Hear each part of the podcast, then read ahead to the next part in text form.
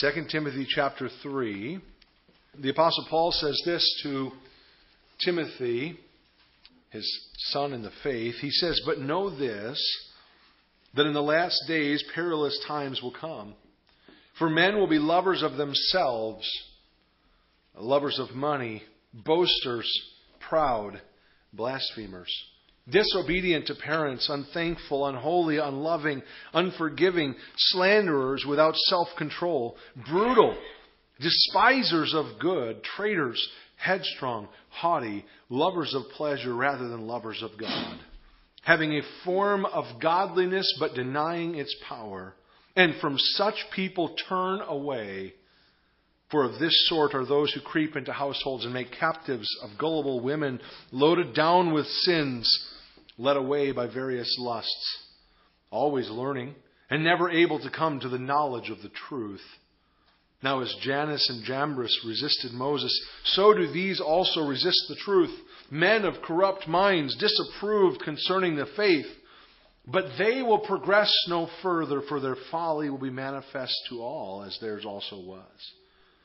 But you have carefully followed my doctrine, manner of life, purpose, faith, long suffering, love, perseverance, persecutions, afflictions which happened to me at Antioch, at Iconium, at Lystra, what persecutions I endured, and out of them all the Lord delivered me. Yes, and all who desire to live godly in Christ Jesus will suffer persecution. But evil men and impostors will grow worse and worse, deceiving and being deceived. But you must continue in the things which you have learned and have been assured of, knowing of whom you have learned them, and that from childhood you have known the Holy Scriptures, which are able to make you wise for salvation through faith which is in Christ Jesus. One question I have for you this morning I'd like to look at. How are we to respond to opposition? How are we to respond to opposition? In Acts 13, when Paul and Barnabas preached the gospel in Antioch, the unbelieving Jews stirred up the city leaders against them. And while Luke's account doesn't go into very many details, it is likely that they were beaten severely before they were thrown out of the city. And while being beaten for preaching the gospel is far more severe uh, than any threat we face today, it is really only the beginning of the troubles that these men faced as they ministered together. Being forced to leave Antioch, we're told that they traveled east approximately 100 miles to the city of Iconium. But it's unlikely that Paul and Barnabas left Antioch alone. Joining them in their journey was a young man named Timothy who, along with his mother Eunice and his grandmother Lois, had heard and received the gospel of Christ from Paul in Antioch. You know, Timothy is an interesting character in Scripture. One thing you'll notice right from the get go, and we'll read these verses together, but the verses that we're going to look at this morning in our the message is really focused on is in Acts chapter 14, and Timothy is not mentioned there at all. Timothy's background is not really spelled out in great detail in Scripture, but we know a few things about him. He was a young man. In Acts chapter 14, he was probably 18 to 20 years of age. He was the son of a Greek father and of a Jewish mother. We know that his mother and his grandmother taught him the Old Testament scriptures from his childhood.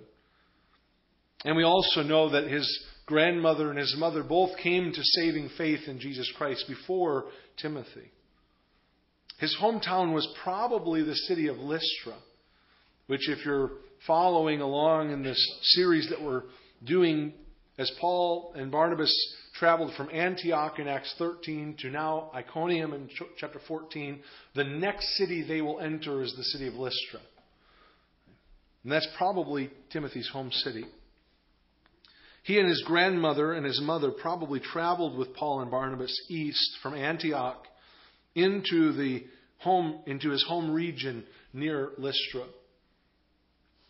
The reason that I bring this young man up here, even though Luke doesn't mention him, is that I believe We might be tempted to read about the ministry in Antioch and the persecution that arose, and we might overlook uh, the fruit that resulted from the preaching there.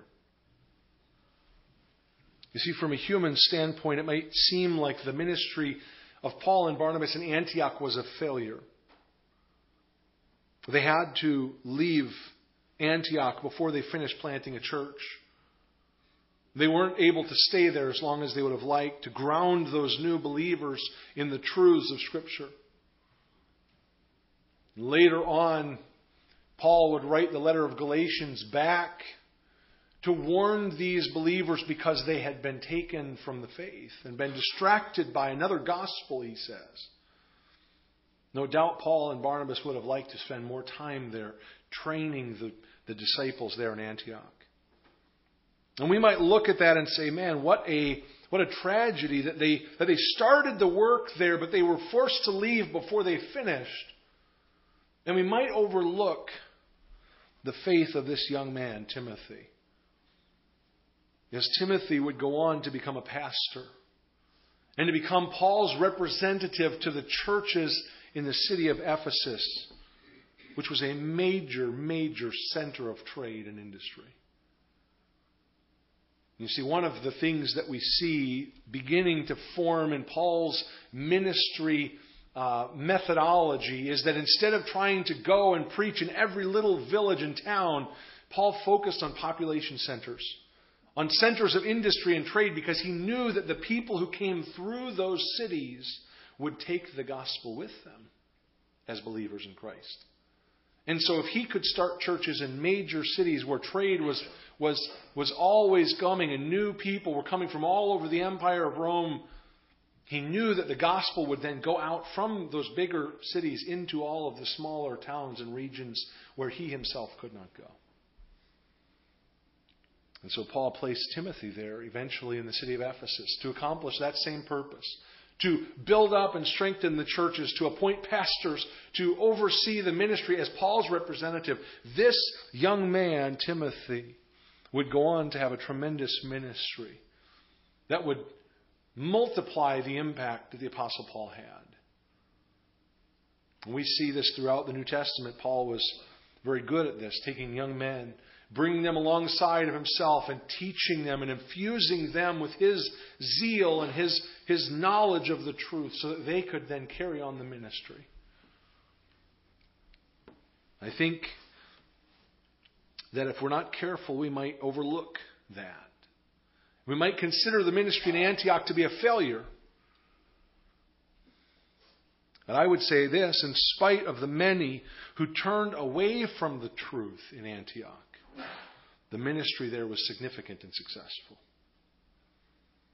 And as I said, even though Luke doesn't mention Timothy, we read in 2 Timothy chapter 3, Paul says Timothy saw.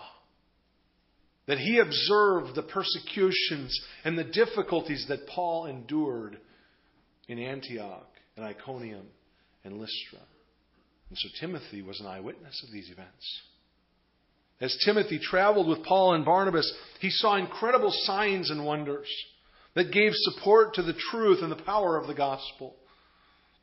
He also saw the disturbing violence, which revealed the depth of the Jewish hatred for the Gentiles.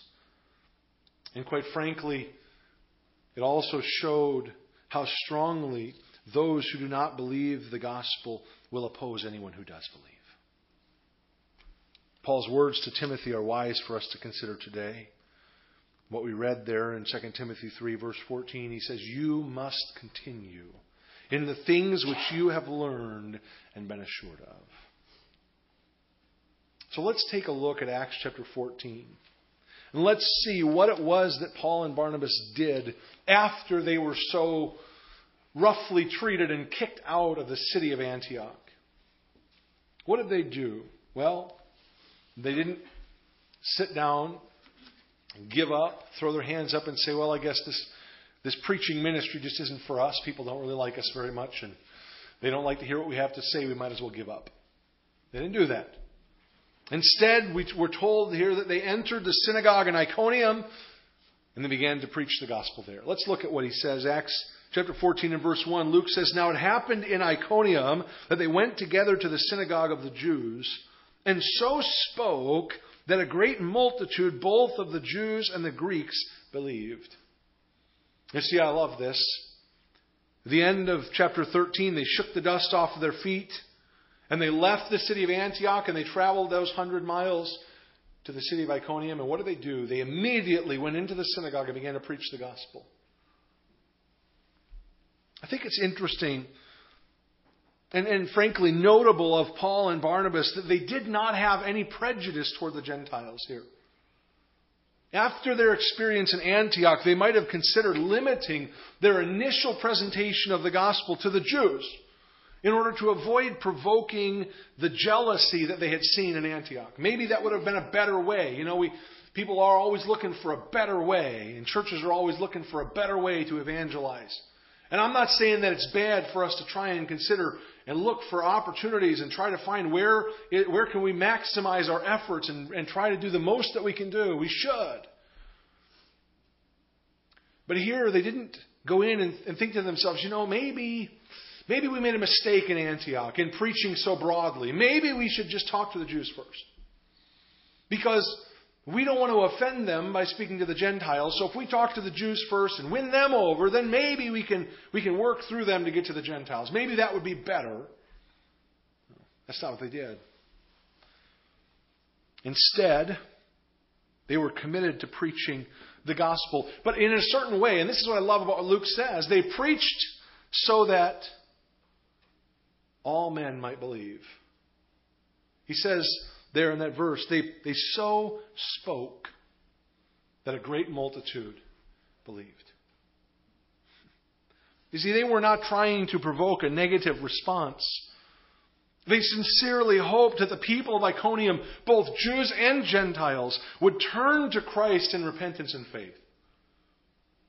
And they didn't water down their message either, as sometimes we may be tempted to do preaching a, a nice moral message about being a better person, or maybe removing anything that might be offensive. In fact, uh, just on Thursday, Pauletta and I were up at Maranatha for the ministry recruitment day, and uh, we uh, had a really good time of, of, fellowship with some of the students up there. And, and uh, then what they do is they put on uh, some workshops for the pastors. Usually the ladies have kind of a fellowship thing, and they didn't this year, so the ladies were stuck coming to the pastors' workshops and uh, know, too bad. But uh, they had a workshop we went to, and it was it was it, it was interesting because the the uh, Dr. Brown, I think it was. Uh, he's one of the music professors there, and he was leading this workshop, and he was talking about a church that he and his wife had visited, and how they had uh, they, they they had a series of different uh, services, and they went to one of the services, and it was a service that was just focused on outreach. But it was interesting, he said, because in that service they, they removed anything from the service that could possibly be considered offensive to anyone who might come. And so they didn't talk about it. And they, were, they didn't talk about the death of Christ. And they didn't talk about his blood. And they didn't talk about sin. Those words were never mentioned in the entire service. And he said because they were trying to do this service in such a way that anybody who came Nobody would ever feel uh, uncomfortable or in any way offended by anything that was said. You see, that's the temptation, and it, and it wasn't a it wasn't a church like ours. I'm just saying it was, but it was a church. I don't want to go into what church it was, but but he was saying that, and I thought, you know, that's really a temptation that we face. We don't want to we don't want to cause a problem. Nobody nobody's interested here.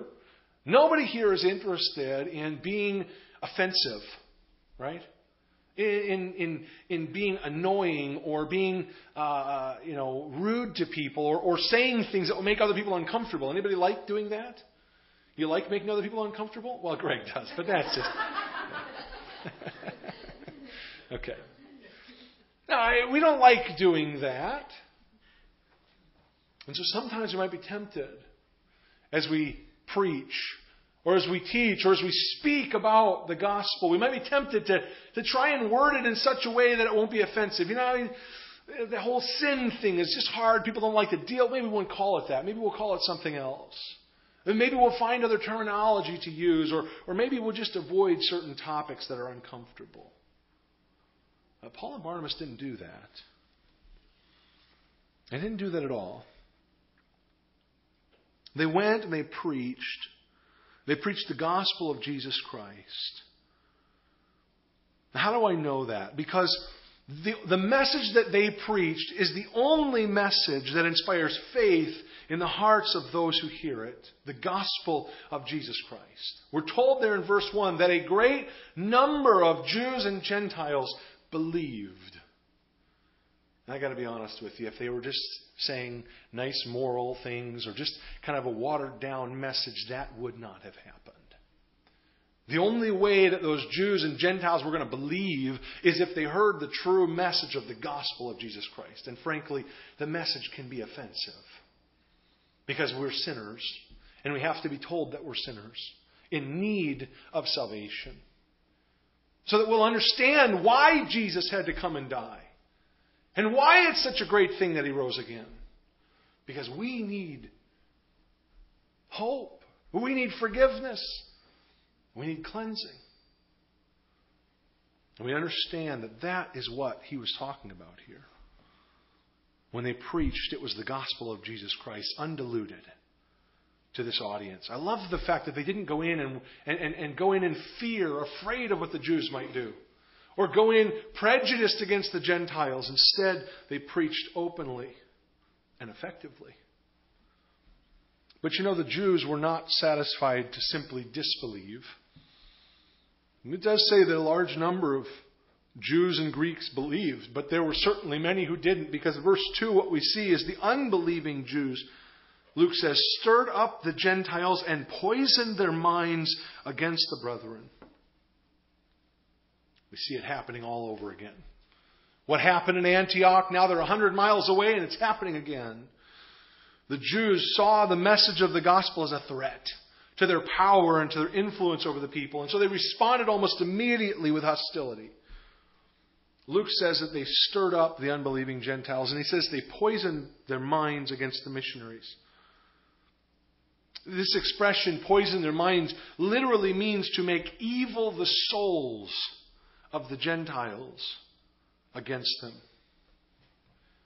And it refers not to a, a reasoned criticism of the shortcomings of the Christian message as if there could be such a thing.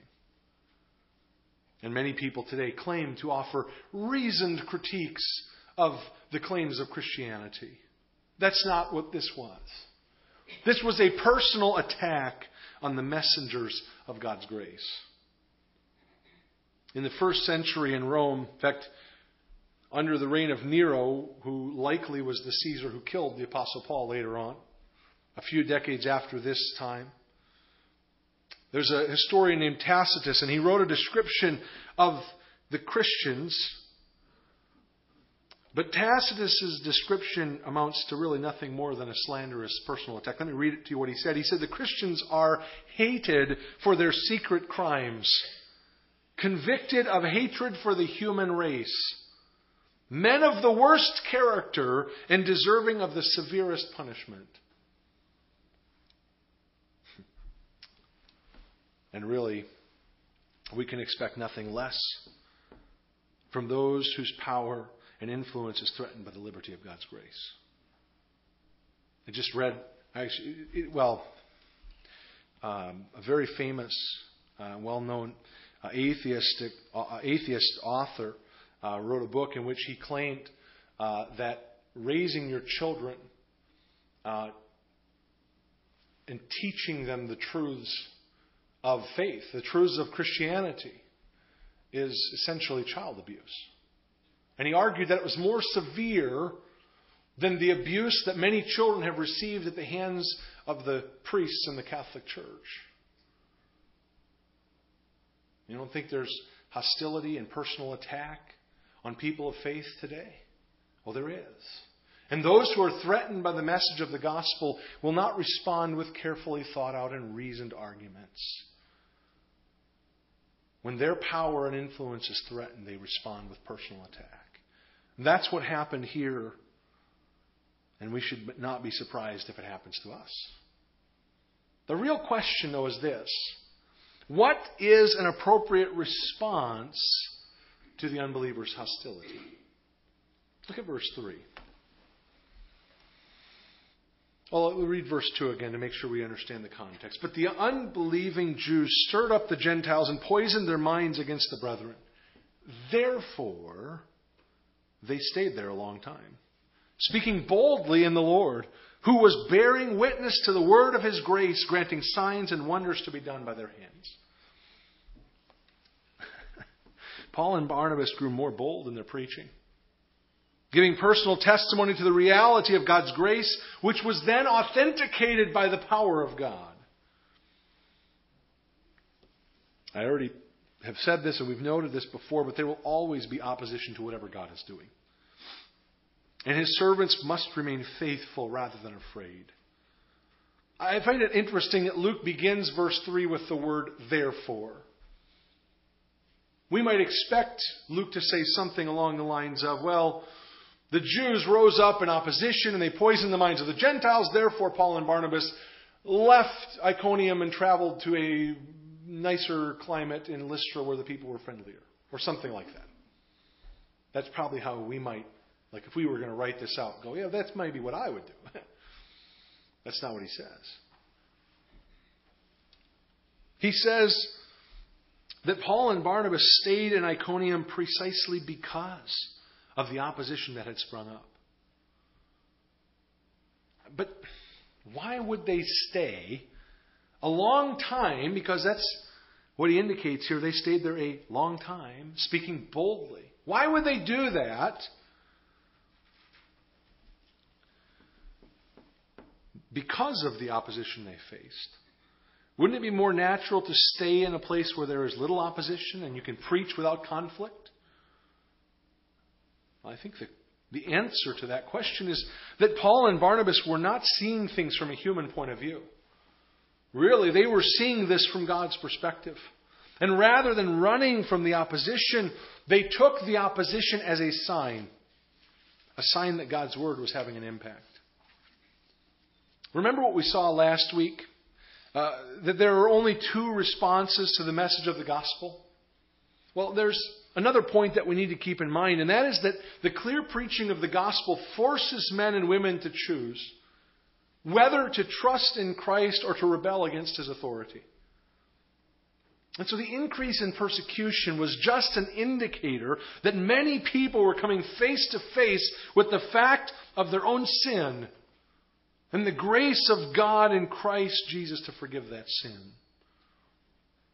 And while some received this message with joy, others rejected it with anger. And so, in spite of the opposition that was growing against them, Paul and Barnabas recognized that the proper response was to redouble their efforts. That the presence of the hostility from the Jews was a reason for Paul and Barnabas to spend more time, not less, in the city. And I think this is really the crux of the entire passage. The missionaries' response to opposition was not to avoid it, it wasn't even to try and prevent it. Instead, they saw it as an opportunity to display the contrast between the anger of the Jews and the gospel of peace. What better way for them to display to all of the people in Iconium the reality of their faith and what the gospel is really about than to respond with love and concern for those who were hating them and who were violently oppressing them. Notice how they did this. I think it's important. The first thing that we're told here is that they spoke boldly in the Lord, there in verse 3. This is really important. Harry Ironside, in commenting on this passage, said this, and I, thought this was brilliant. He said, It's possible to preach so as to convert nobody.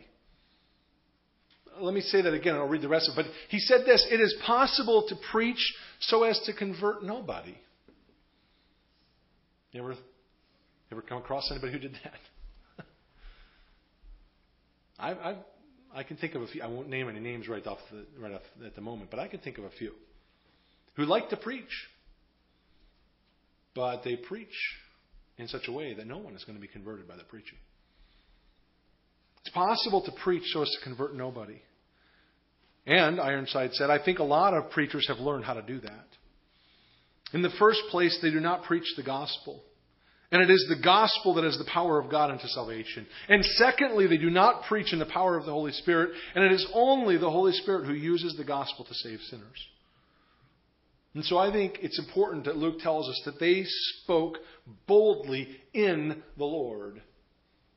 Paul and Barnabas were preaching in the Lord.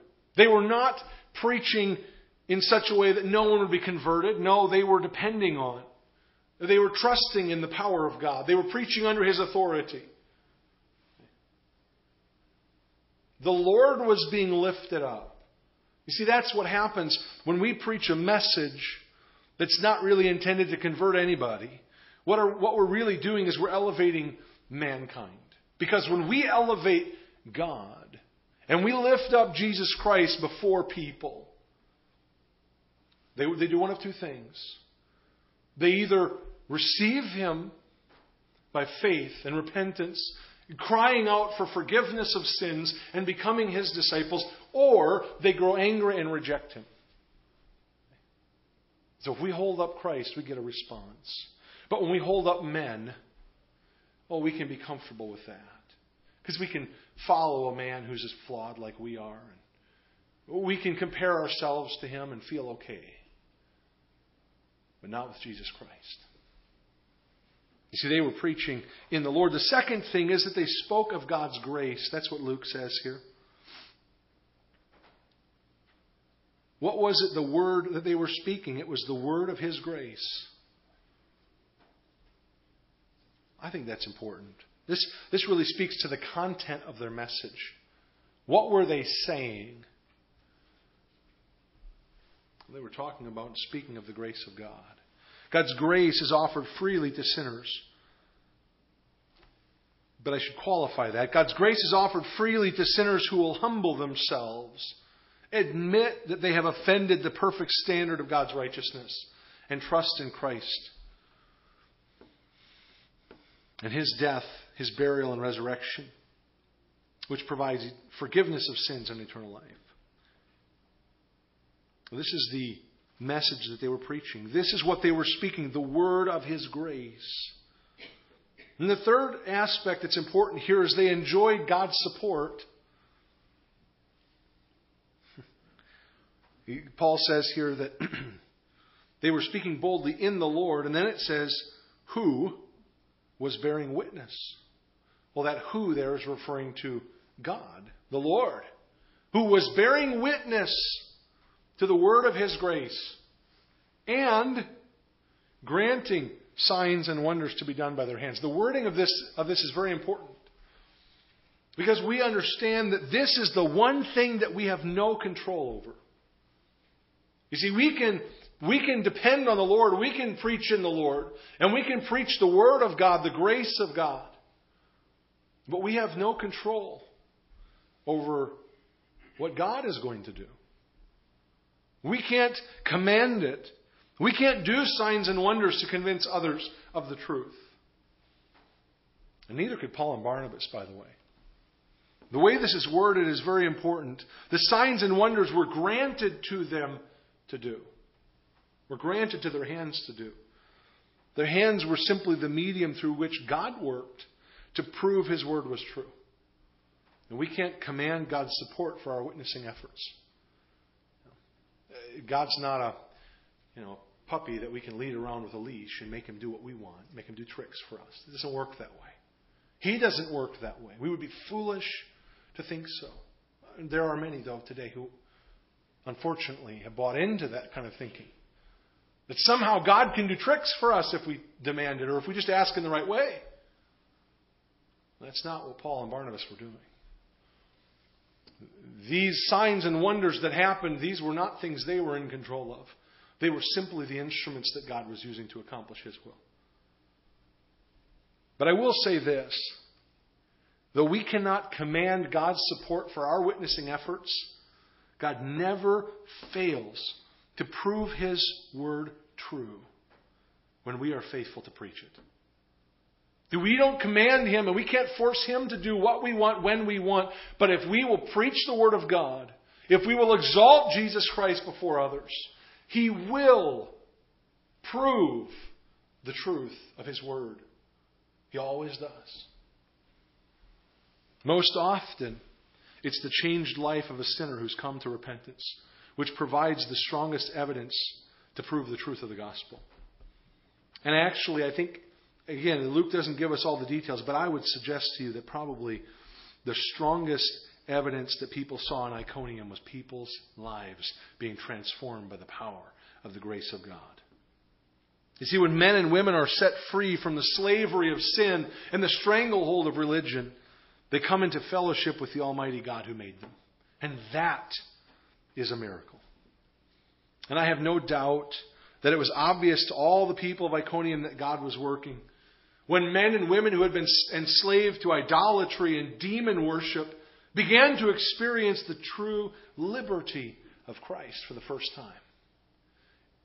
When love and joy and peace and patience and thankfulness took root in their hearts, replacing years of hatred and anger and conflict and selfishness and discontentment. These are the signs that we should expect when we faithfully preach the gospel of Christ. And even as the light of the gospel began to shine more brightly throughout the city, men and women reacted very strongly to the offer of God's grace. Look there at verse 4. It says, The multitude of the city was divided. Part sided with the Jews, and part with the apostles. John Pollock, in his biography of the Apostle Paul, writes this. He says, Thus Iconium, with its dust and winds, and the strange little twin peaks that stick up like pyramids, became the first place in the world to see on any large scale a pattern that would be repeated throughout history. If men and women begin to live like Jesus Christ, their enemies blacken their names. You see, there's no middle ground when it comes to the gospel of Jesus Christ. And as the days continued, the city was split over it. This division did not force Paul and Barnabas to leave, but instead it offered a fertile field for the gospel to take root. And the ministry, uh, the missionaries continued to minister, preaching the gospel day after day, teaching those who believed the doctrines of the faith. It wasn't until there was a threat of mob violence that, that caused Paul and Barnabas to leave Iconium.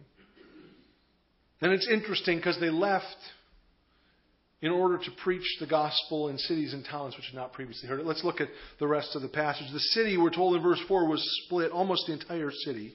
And when a violent attempt was made by both the Gentiles and the Jews with their rulers to abuse and stone them, they became aware of it and fled to Lystra and Derbe, cities of Lycaonia and to the surrounding region. And they were preaching the gospel there. In Antioch, the missionaries had been hauled before the authorities and expelled from the city. But in Iconium, the way Luke writes this indicates that the magistrates agreed to turn a blind eye to a rush of violence. In fact, that's the, uh, the word there, violent attempt. It, it has the idea of a rush, a mob that formed And when Paul and Barnabas became aware of the threat, they escaped to a neighboring region where the leaders of Iconium had no jurisdiction. It's important for us to understand that Paul and Barnabas were not afraid to suffer persecution for their preaching, especially at the hands of the legal authorities, and that's what took place at the end of chapter 13. They came under the authority of the legal authorities in the city of Antioch, and they were beaten one interesting note, and it's really not related in any necessary way, but I thought it was interesting. We know the Apostle Paul was a citizen of Rome. And therefore, no Roman citizen could be arrested and could be beaten and expelled from a Roman city in the way that he were in Antioch without official charges being pressed and without having the opportunity to defend himself. And yet there's no indication in Acts 13 that Paul did that. Every indication is that Paul was linked with Barnabas and suffered whatever fate Barnabas suffered. I think it says something about Paul. Because Barnabas, not being a citizen of Rome, wouldn't have been able to escape the persecution. Paul could have, but I believe probably chose not to. Because whatever Barnabas was going to endure, he would endure by his side. And see, they were mistreated by the authorities and they took it. No crying out, no attempts to prevent it, noted at all in the passage. But this is a different situation. Here we just have an unruly mob that wants to kill them. And they were not interested in suffering at the hands of that mob. Now, it was not always possible for them to avoid such things, and we'll see in the very next paragraph of Acts 14 that they didn't escape the next mob that came looking. But the point is, they didn't avoid persecution per se. But they did take necessary precautions to protect their own lives when they had opportunity to do so. I think it's important. I want to understand the nuance of this because God does not call us to be reckless or foolish, but He does call us to be willing to face penalties and even death when we must without fear. Paul and Barnabas did not escape Iconium out of fear. Their goal was to continue to preach the gospel to all who would hear. The persecution they faced did not threaten their resolve to preach, but sometimes it did make them look for new places in which to preach. So, the question I want to look at here as we wrap things up today is what does the example of Paul and Barnabas mean for us today? Well, I think it's very simple and this is not complicated or difficult. Very simple principle. We ought to be resolved to continue without wavering in the ministry of the gospel of Jesus Christ. I came across this quote uh, that was from a book written by the longtime UCLA basketball coach John Wooden. And he said this He said, In gameplay, it has always been my philosophy that patience will win out. By that I mean patience to follow our game plan. If we do believe in it, we will wear the opposition down and we'll get to them. If we break away from our style, however, and play their style, we're in trouble. And if we let our emotions command the game rather than our reason, we will not function effectively. I constantly caution our team play your game. Eventually, if you play your game, stick to your style. Class will tell in the end. He says this does not mean that we will always outscore our opponent, but it does ensure that we will not beat ourselves.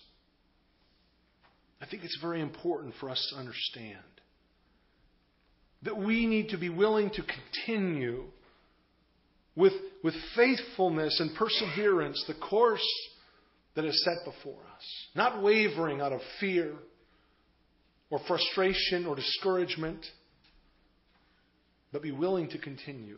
The Apostle Paul said something very similar. Maybe John Wooden was thinking of this when he wrote that. I don't know.